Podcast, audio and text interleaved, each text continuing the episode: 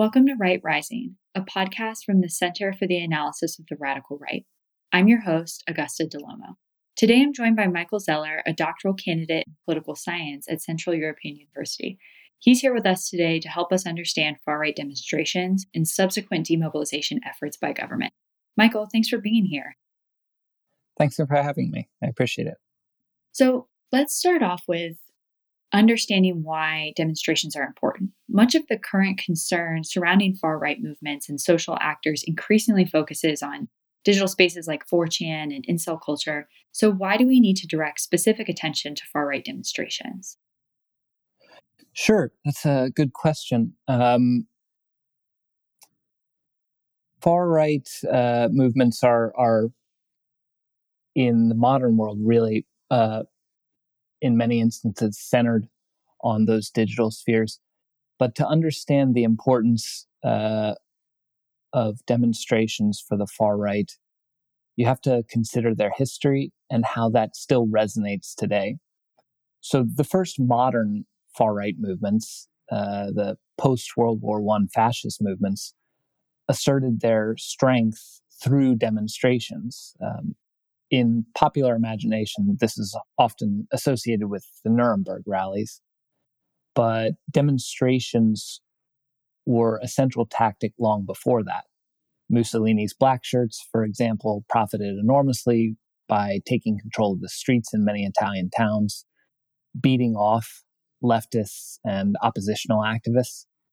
And the famed March on Rome, Mussolini's sort of bluff into power in 1922, was another important demonstration.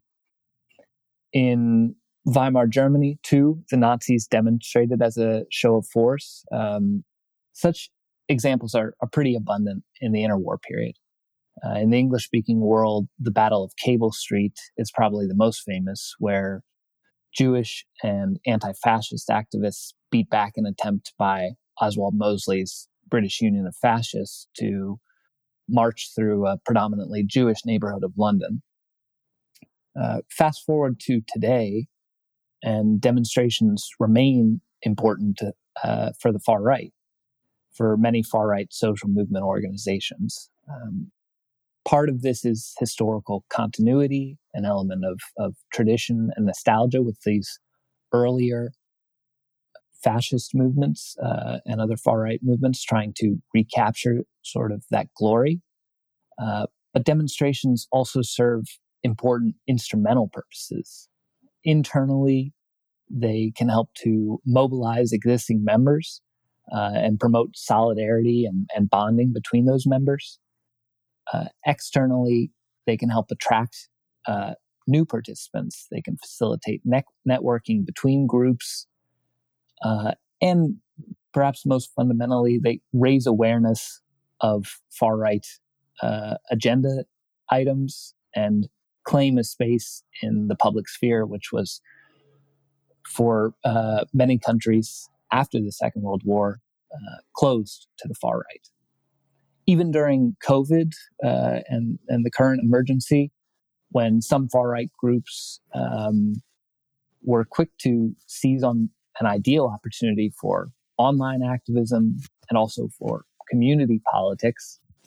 Uh, and when demonstrations, for obvious reasons, were a, a less palatable option tactically, or so it would seem, far right groups still pushed to get demonstration mobilized again. Um, and this is what you saw with uh, several demonstrations in Germany, um, opposing government lockdown measures, or in England with the Protect Our Monuments uh, demonstrations. Uh, so even even in non-ideal circumstances, there's still this impulse among many far right groups to organize demonstrations because some of the benefits that they bring uh, can't really be replaced by digital activism.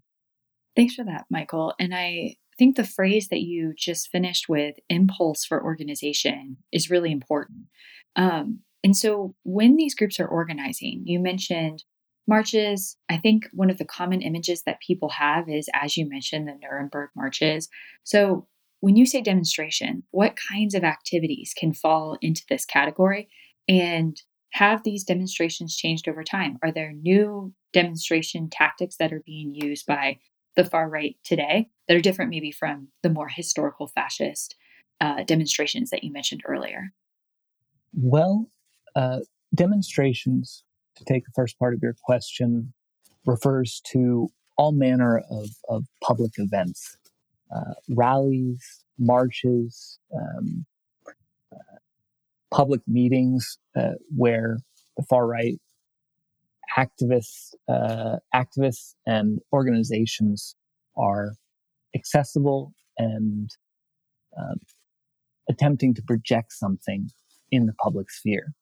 Uh, and these events often become rituals, repeated actions that that serve those expressive and instrumental uh, objectives that I mentioned. Um, they have changed uh, somewhat from from earlier um, forms of far right demonstrations. Uh, for example, in the interwar period, there were several cases where uh, the far right provocatively marched into uh, Jewish neighborhoods uh, or, or neighborhoods of other minorities. This is much more exceptional uh, these days. It still happens. There were a series of, of very ominous torch lit demonstrations by a far right group in Hungary through Roma neighborhoods. Um, but by and large, that sort of demonstration has uh, been uh, forbidden uh, or prevented by state authorities for just how uh, explosive they can be. Uh, but the fundamental logic of demonstrations remains consistent from those early forms to uh, present day demonstration campaigns. They still serve those internal and external purposes. Um, and so when we talk about far right demonstrations and demonstration campaigns, we might contrast this with their private organizing, planning, and socializing uh, within far right groups or, or even within the movement, uh, but also with other distinct tactics of activism, such as uh, some of the online spaces that you mentioned. Um, also, community politics uh, that are, are more about individual interactions uh, or, or local elections for far right groups. Unlike these sorts of areas, far right demonstrations are intended, as I say, of, as a show of force, of mobilizing capacity, and as well as knitting together movement activists. That's really helpful context as we're moving into actually what you predominantly study, which is demobilization efforts. And you mentioned um, just a little bit ago how state authorities have tried to combat these demonstration efforts. So, what is demobilization and why is this important when we're thinking about how to combat far right demonstrators? Yeah. Um, demobilization basically encompasses the way in which activism ends. This uh, can be positive demobilization, such as when a movement achieves its goals, but more often movements negatively demobilize, either because of internal or external pressures. Often, such campaigns are, are meant as a sort of perpetual motion machine. The organizers just want them to keep going, want them to live up to that uh, ideal of ritual and tradition, uh, and to keep serving those purposes of attracting new activists and keeping existing activists engaged. But external pressures or internal divisions put an end to these campaigns. They demobilize, even if the far right organization behind it lives on to fight another day. So, demobilization works at, at various levels of analysis uh, in studying social movements and of studying far right movements, particularly. Uh, and the significance for understanding demobilization processes at all levels is that it tells us something about the life cycle of movements, movement organizations, and individual activists generally, which is something that's received relatively less attention in, in scholarly examination of social movements. And specifically about the far right, it can explain how aggressive attempts by far right organizations to project control onto the streets or into the public sphere can be met by the state and other social actors. And what leads to demobilization and what does not. That's fascinating, Michael. And I think that really leads well into my next question, which is how do you actually track demobilization efforts? Uh, far right groups are notoriously uh, fluid, difficult to keep track of. They constantly seem to reform, and then you have actors in multiple groups. So, how do you actually track demobilization um, as a scholar and as a researcher? Before you, you get into the specifics, you have to figure out how you're approaching this sort of study. You have to establish a conception of how demobilization works. And essentially, it's that demobilization is a process, it occurs over time.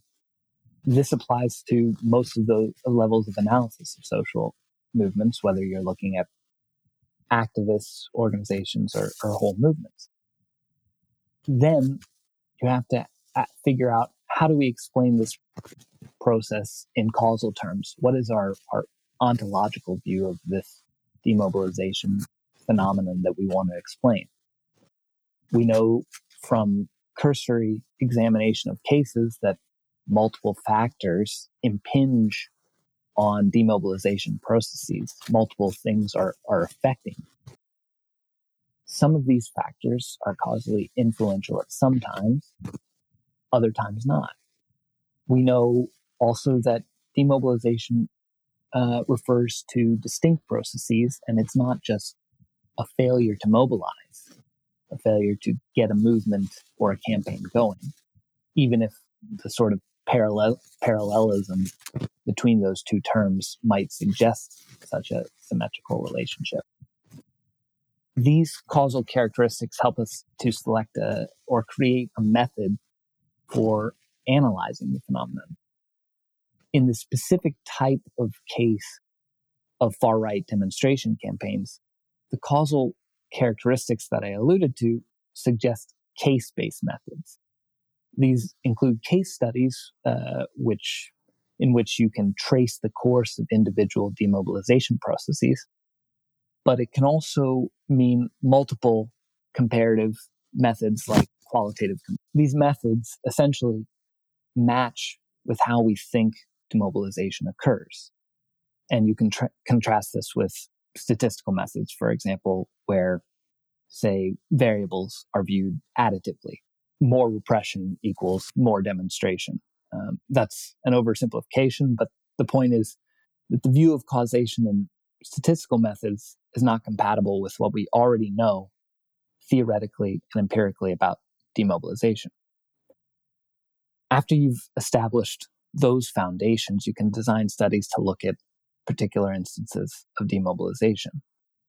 And with specifically tracking far right movements, you, you do raise an important uh, issue there because oftentimes far right organizations are covert um, and very studiously hiding their activities.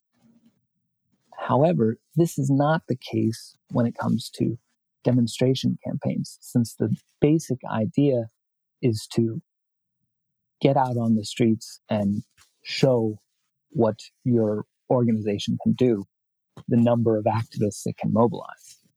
Um, so, with that in mind, there's a lot of uh, tracking of far right organizations in this specific area.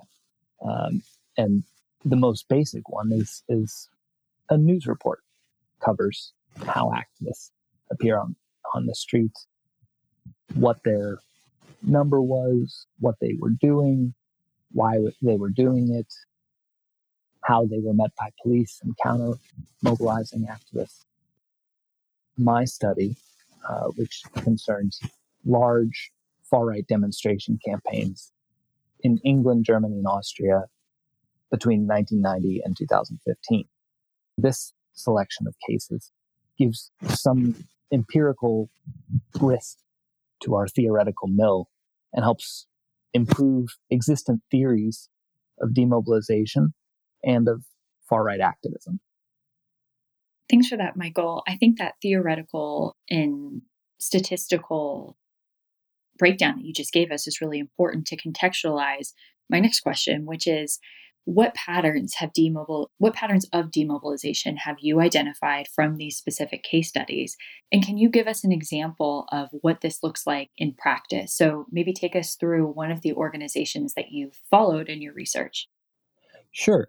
Um, well first to talk about the the overarching patterns that emerge from uh, my study so looking at 32 cases uh, across these three countries and in this time period, four patterns emerge.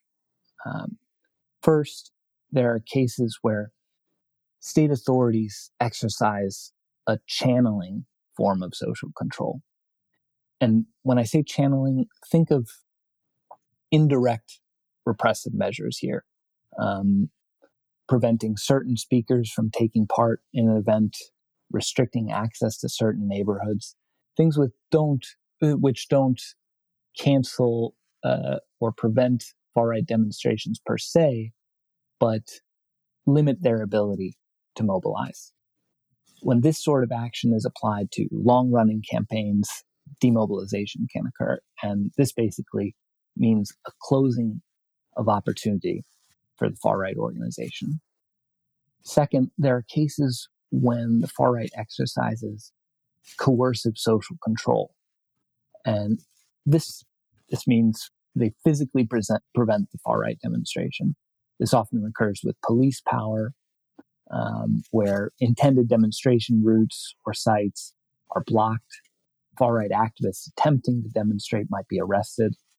And when this meets relatively short lived demonstration campaigns, it can produce demobilization. And this is down to the decisive impact of state repression.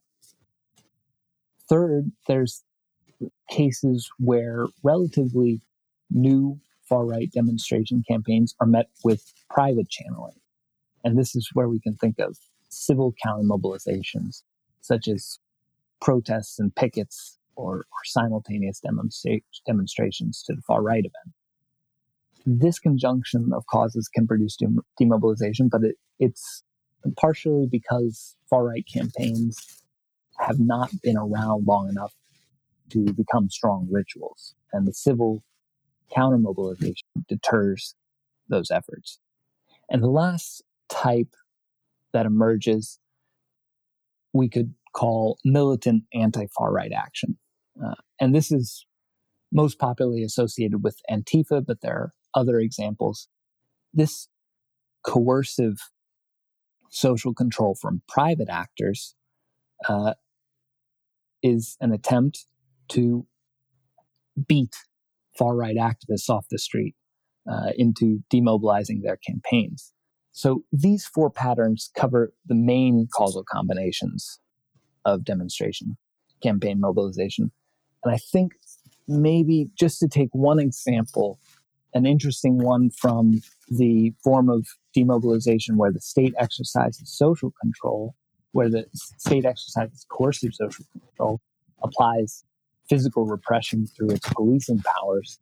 This doesn't happen without prompting. So in 19 in the early 1990s, shortly after the reunification of Germany, there was a group of far right activists who organized a series of memorial marches for uh, Rudolf Hess, famously one of uh, Hitler's main acolytes.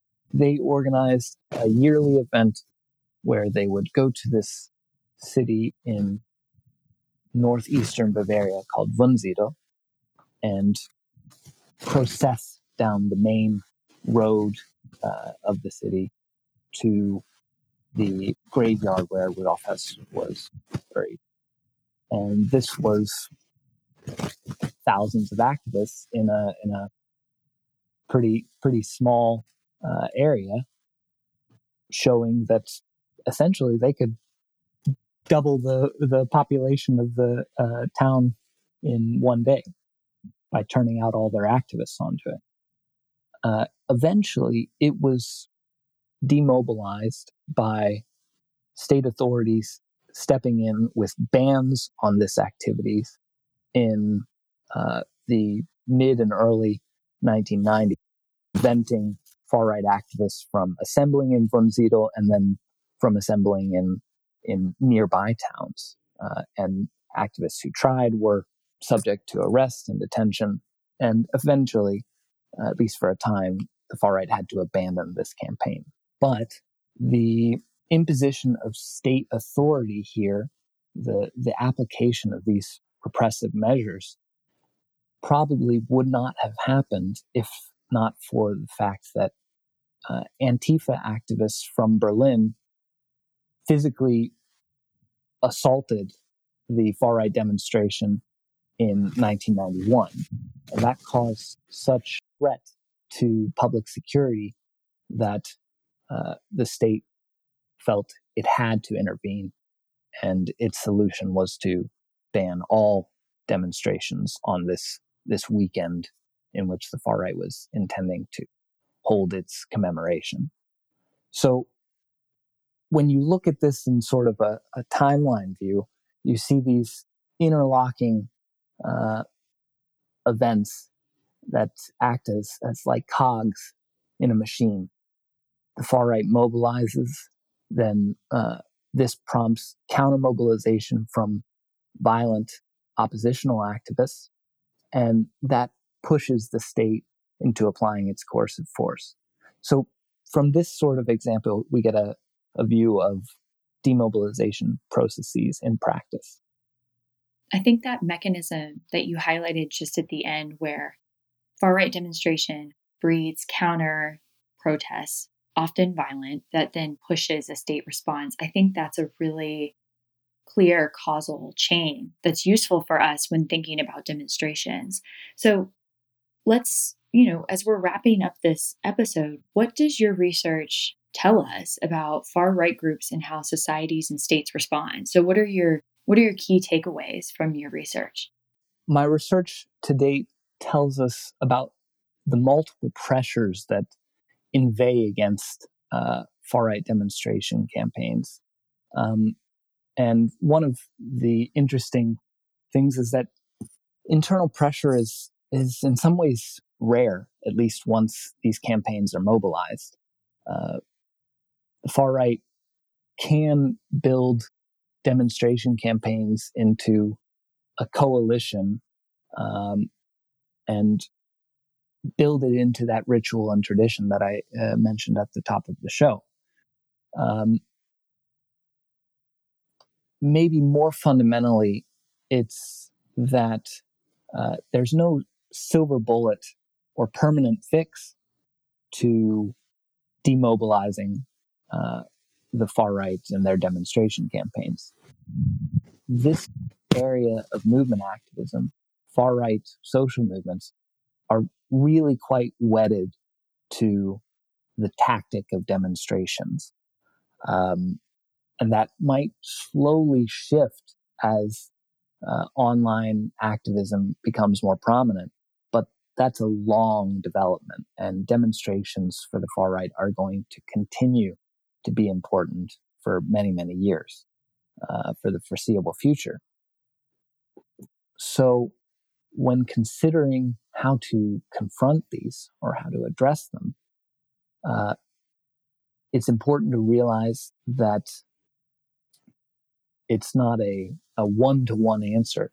The far right activists have done this in this context. This is where the demonstration campaign is uh, situated. So if we apply this, uh, then it's not that simple. It it depends on how uh, these demobilization processes unfold. Now, that being said, uh, I think one of the important things that emerges from my study is that um, counter mobilization is always important. Even in Germany, with its so called militant democracy, where the state is at least supposed to be geared towards proactive counteraction against the far right uh, to prevent lapsing back into uh, prominent far right actors in the public sphere, even then, the intervention of state action rarely occurs without some prompting social action or lobbying.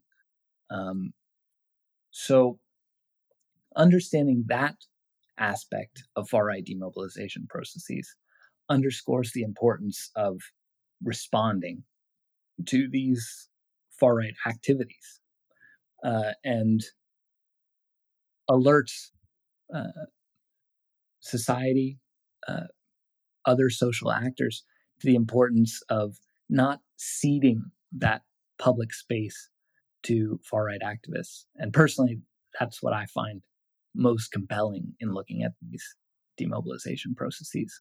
Well, thank you, Michael, so much for being here today. For people that are interested in learning more about your research, where can they find you? Are you on Twitter? Where can they find your work? Sure. Thank you again for having me. I uh, appreciated the chance to talk about this.